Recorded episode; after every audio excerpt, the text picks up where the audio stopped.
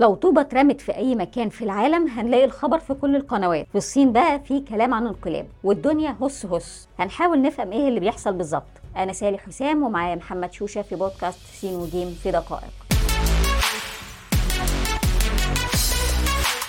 إيه اللي بيحصل في الصين يا محمد؟ إيه اللي بيحصل في الصين يا سالي بيقولوا في انقلاب عسكري. تمام؟ ال- الدليل قالوا له على رأي عادل إمام في شاهد ما شافش حاجة. لا صحيح إيه اللي بيحصل؟ ما أنت لو مهتمه كنت عرفت لوحدك يعني. ال- القصة ببساطة إن فعلا كلنا مش عارفين حاجة. صحيح في تقارير كتير انتشرت بشكل أساسي على ال على السوشيال ميديا إن في حاجة ما بتحصل في الصين بس مش عارفين. إيه هي الحاجة دي؟ ما محدش عارف التخمينات بتروح من كونه نشاط عسكري محتمل في غرب الصين لحد ما نوصل لاحتمالات انقلاب سياسي أو انقلاب عسكري على الرئيس شي. انقلاب في الصين؟ ما إحنا قلنا بيقولوا بقى على الأرض في أدلة بتقول إن رحلات الطيارات مثلا بتتلغي في أجزاء واسعة من الصين. وإن شي نفسه مختفي تماما على الأنظار من فترة مش قصيرة. في مقاطع فيديو انتشرت برضو على السوشيال ميديا لمركبات عسكرية بتتحرك يفترض ناحية بكين لكن لا في تعليق رسمي صدر ولا تقرير مؤكد عن تحرك عسكري وحتى في ال- السوشيال ميديا معظم ال accounts اللي اتكلمت في الموضوع ما فيهاش حد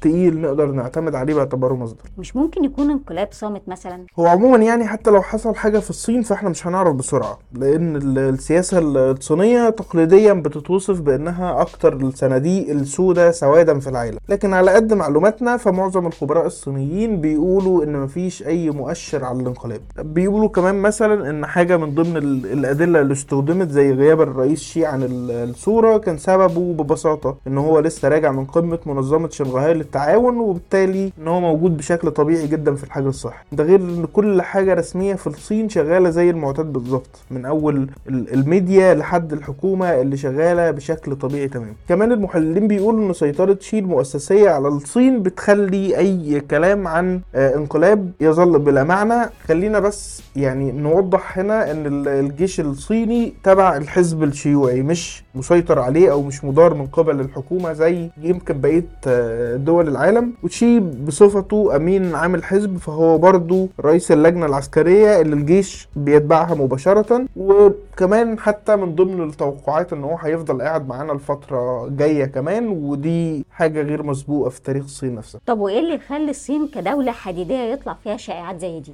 مبدئيا كده في تعتيم كامل في الصين وده إلى حد ما متوقع لكنه بالتبعية بيفتح الباب لل- للشائعات. لكن كمان في سياق عام جوه الصين في الفترة اللي فاتت خلت خبراء يتكلموا عن وضع مش طبيعي جوه الحزب الشيوعي نفسه. لأن في شخصيات بارزة داخل الحزب شايفين إن سياسات شي في التصعيد ضد الغرب بتزق ناحية حرب كبرى الصين مش مستعدة لها بشكل كامل. وممكن تنسف كل ال- اللي حصل خلال العقود اللي فاتت. وهم بيقولوا إن إحنا يعني إحنا تقريبا كأننا بنعيد نفس السيناريو فخلينا الأول نكمل الاستعداد قبل ما تفكر إن أنت تدخل في حرب مع أي حد تاني. كمان في سبب تاني للخلاف ده اللي هو الخبراء بيتكلموا عنه اللي هو طموح تشي ال- السياسي في إنه عايز يخطف لقب الزعيم في مؤتمر الحزب اللي هيتعمل في نوفمبر اللي جاي طب ما حد ممكن يسأل إيه الفرق ما بين زعيم ورئيس؟